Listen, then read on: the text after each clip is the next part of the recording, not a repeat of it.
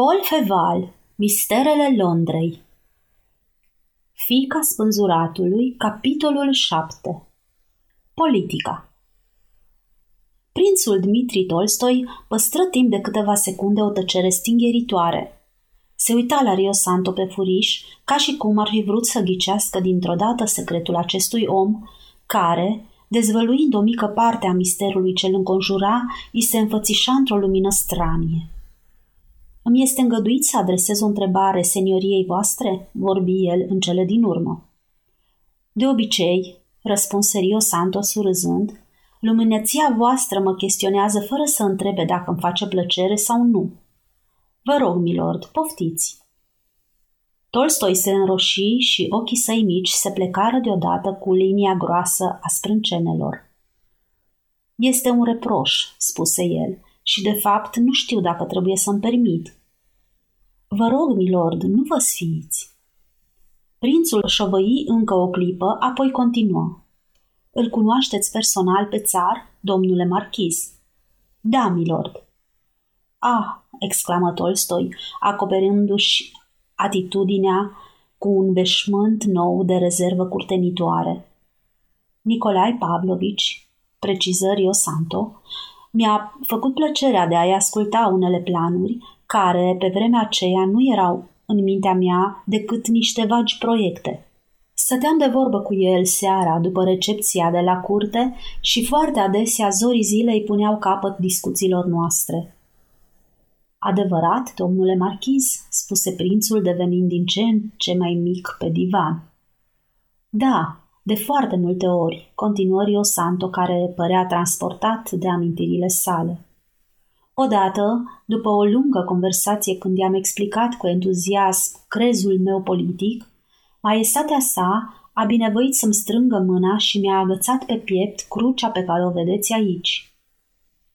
Îi arătă crucea Sfântului Gheorghe al Rusiei, care strălucea printre decorațiile vulturul roșu al Prusiei și Maria Tereza a Austriei. Prințul se ridică pe jumătate și, îndreptându-se de mijloc, luă o atitudine protocolară. Nicolai Pavlovici vorbi mai departe Rio Santo. Își aduce aminte de mine, milord, iar eu, la rândul, îi păstrez un loc respectuos în adâncul memoriei. Crezul meu politic se deosebește de al lui ca ziua de noapte, dar o pasiune comună ne apropie, ura față de același dușman. Marchizul tăcu, lăsând impresia că retrăiește în gând timpuri de mult trecute. Tolstoi țeapăn, mut, stătea nemișcat ca orice soldat în fața superiorului său. Rio Santo căpătase în ochii săi proporții fantastice, iar mâna aceea care atinsese mâna lui Nicolai îi părea că iradiază o lumină supraomenească. Iertați-mă, milord, spuse deodată Rio Santo, trezindu-se din visare. Iată că ne-am îndepărtat foarte mult de scopul vizitei dumneavoastră. Ați venit să-mi cereți o explicație. Să vă cer o explicație, dumneavoastră, domnule marchiz. Ferească Dumnezeu! Luminăția voastră are memoria scurtă, replică Rio Santo surâzând. Nu-i niciun sfert de oră de când îmi cereați socoteală considerându-mă agentul dumneavoastră. Rog pe senioria voastră să nu mi-o ia în nume de rău, rosti pe un ton vrednic de milă prințul. Maestatea sa împăratul, Augustul meu stăpân, nu mi-a spus niciodată cui voi avea cinstea să transmit fondurile pe care mi le încredința, iar eu am crezut... Ce ați crezut, milord? Senioria voastră nu se poate declara satisfăcută cu scuzele mele sincere și respectuoase? Băigui Tolstoi, cu o umilință sub care se și ascundea o doză apreciabilă de ranchiună. Ați crezut, continuă Rio Santo, că aveți de-a face cu unul din acei aventurieri disperați care speculează pasiunile secrete ale capetelor încoronate și izbutesc prin minciuni, intrigi și uneltiri să stoarcă prinților o anumită subvenție considerabilă sau neînsemnată, după cum poartă ca mine un nume nobil și decorații pe piept, sau ca alții un nume de împrumut și un frac uzat, cu alte cuvinte, Credeați că vă înjosiți stând de vorbă cu mine? Vai, domnule marchiz, exclamă prințul, V-ați întrebat, probabil, milord, dacă nu cumva era șocant și intolerabil ca un om de rangul luminăției voastre să se deranjeze pentru un marchiz oarecare, poate de contrabandă. Într-adevăr, nu pot fi supărat pe dumneavoastră. Pe onoarea mea, domnule marchiz. Dar ceea ce v-a indispus cel mai mult, prințe, a fost faptul că anonimul marchiz n-a cerșit luminăției voastre un sprijin deosebit de inteligent, că a avut stângăcia nepermisă de a-și păstra pentru el planurile și proiectele sale. Mărturisesc, milord, în privința asta am greșit. Dar dacă trebuie să o spun, viața mea e mai agitată decât a altor oameni, pentru că plăcerile lumești și ceasurile de singurătate forțată pe care mi le impun moda constituie pentru mine o obligație gravă. Dacă aș fi silit să-mi deschid sufletul în fața tuturor celor ce se socot în drept să mă interogheze, n-aș mai avea timp să mă plimb și aș trece în ochii doamnelor nobile un om de afaceri. Se întâmplă un lucru îngrozitor. Lumea a și început să mă ia drept diplomat. Rio Santo trase o pernă de pe divan și și-o puse sub cap. Prințul se sculă în picioare. Milord, spuse el, salutând respectuos, știu că nu mă bucur de încrederea senioriei voastre. Mărturisesc sincer că misterul comportării dumneavoastră m-a, intrig- m-a intrigat nespus până acum, nu ca simplu particular, ci ca reprezentant al împăratului, stăpânul meu. Știam că plănuiți să îndepliniți o misiune importantă pe care o întrevedeam până la un anumit punct, deși nu cunoșteam mijloacele. V-am pus la dispoziție sume pe care îmi era îngăduit să le consider drept considerabile. Poate era firesc foarte firesc, prințe, și nu vă puteați gândi la altceva decât că banii suveranului dumneavoastră servesc la întreținerea acestui lux aproape regesc de care mă bucur. N-am spus asta, domnule marchiz, dar ați gândit-o, milord. Tolstoi se înclină din nou. Domnule marchiz, spuse el, lăsând să-i se vadă limpede starea de iritare. Am vrut să vă cer scuze, nu se poate cere mai mult unui gentilom și cu toate acestea, după cât se pare, nu doriți să răspundeți cu aceeași monedă atitudinii mele. Întrucât nu prea văd utilitatea unei explicații continuată pe acest ton ostil sau cel puțin echivoc, mă voi despărți de senioria voastră, declarându-mă la ordinele sale, ori de câte ori va binevoi să stea de vorbă cu mine. Dio Santo se ridică pe jumătate. Oare v-am jignit fără să vreau, milord?" întrebă el. Apoi pe un ton aspru. Să nu mai discutăm despre asta, vă rog, milord. Ați venit la mine să mă interogați ca un superior pe subalternul său. A trebuit să restabilesc adevărul pozițiilor noastre respective și să prelungesc lecția pentru ca luminăția voastră să nu mai fie expusă a uitat de aici înainte. Acum, milord, vă rog să luați loc și să mă ascultați deoarece vreau să vă supun o propunere importantă. Diplomatul încercă să zâmbească, dar acest efort nefericit nu produse decât o strâmbătură tristă sub care se întrezărea o ciudă violentă, înăbușită de teamă. Își reocupă crispat locul pe divan. Am auzit, milord, începu Rio Santo, ațintind asupra ei o privire senină, că luminăția voastră obișnuiește să-și exprime despre mine o părere dintre cele mai severe. După dumneavoastră, aș fi preocupat în mod excesiv de intrigi galante, de prinsori nesăbuite pe scurt, m-aș vântura de colo până colo, fără niciun rost. Mi s-a spus chiar că mă acuzați de a-mi petrece ceasuri de-a rândul, meditând asupra croielii unui frac. Tolstoi făcu un gest de nerăbdare vehementă. Spuneați, domnule marchiz, îl întrerupse brusc, că ne vom ocupa de lucruri serioase. Faptul că m-ați întrerupt, milord, răspuns serios Santo, constituie o dovadă că însuși dumneavoastră considerați aceste afirmații drept niște glume fără haz. Sper să nu vă schimbați părerea în urma convorbirii noastre și sunt convins că nu veți mai vorbi despre mine cu ușurință în momentele dumneavoastră de rătăcire. Să trecem la fapte. Vreau să vă cer un serviciu, milord. Domnule marchiz, sunt la dispoziția dumneavoastră. Rio Santo deschise sertarul unei mese și scoase de acolo o hârtie pe care o întinse ambasadorului. Citiți mai întâi ce scrie în acest document, milord, spuse el. Diplomatul desfăcu hârtia și începu numai decât să citească. În timpul acesta Rio Santo scosese din buzunarul de la piept un portofel și își punea în ordine diverse hârtii, fără să se ostenească a urmări pe fața prințului efectul produs de materialul pe care acesta îl avea în mână. Terminând de citit, prințul scoase o exclamație de uimire. Bine, dar acesta e planul lui Napoleon, murmură el. Rio Santo își închise portofelul.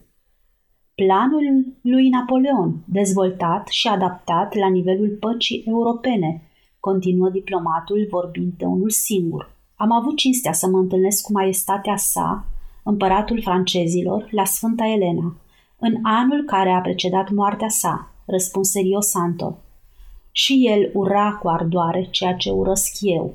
Am avut privilegiul să trag învățăminte, milord, din înțelepciunea sa luminoasă.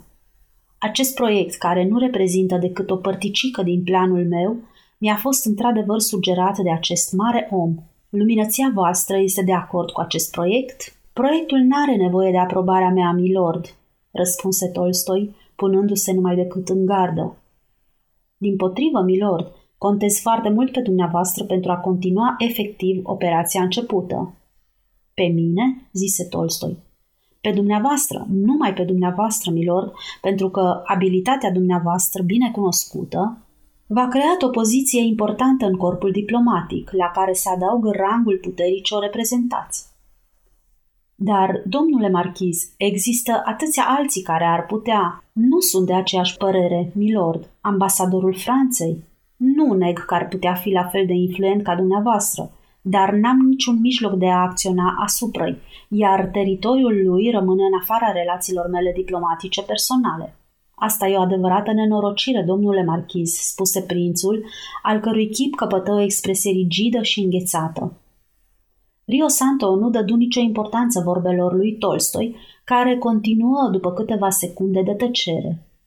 Oricâtă admirație mi-ar inspira acest produs al imaginației dumneavoastră foarte fecunde, domnule marchiz, oricâtă simpatie aș avea în mod firesc pentru un proiect al cărui îndeplinire trebuie să recunosc ar sluji în cel mai înalt grad politica stăpânului meu, împăratul, mă văd silit cu îngăduința senioriei voastre să stau deoparte.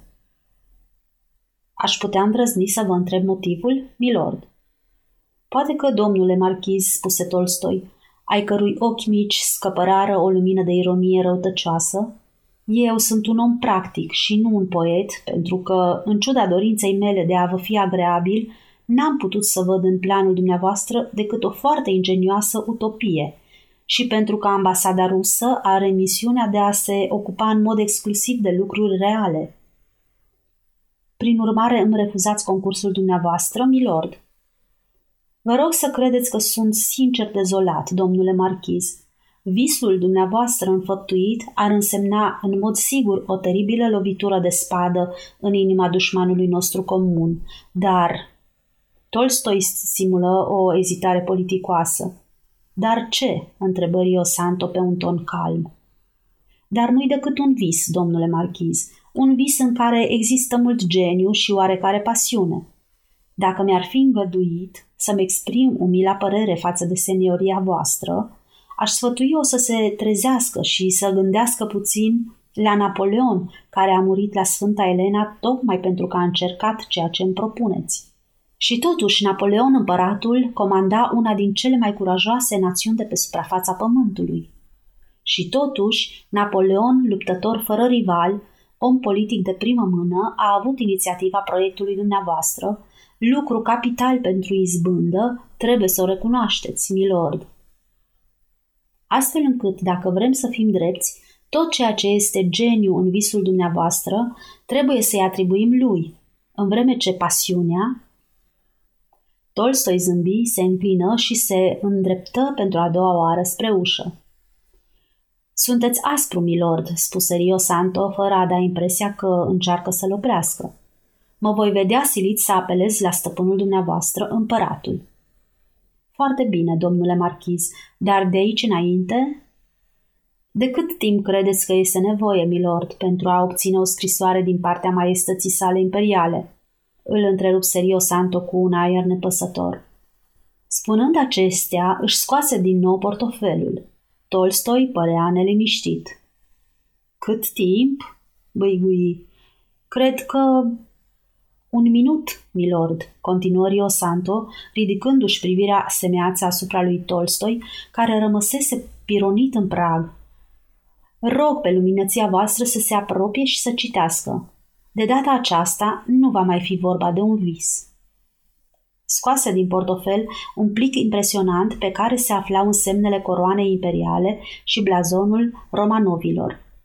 De îndată ce zări aceste însemne, Tolstoi își înclină capul și își încrucișă mâinile pe piept, cum se spune că fac vizirii turci în fața cordonului de mătase cu care urmează să fie strangulați. Prințul desfăcu încet plicul fără a rupe firul de mătase care îl lega și scoase o foaie de hârtie de care atârna sigilul particular al împăratului. Hârtia era albă, iar Tolstoi știa ce trebuia să facă și nu mai avea chef să se arate recalcitrant. Se apropie de șemineu și apropie hârtia de flacără. După jumătate de minut, niște litere scrise cu cerneală verzuie apărură pe albul hârtiei.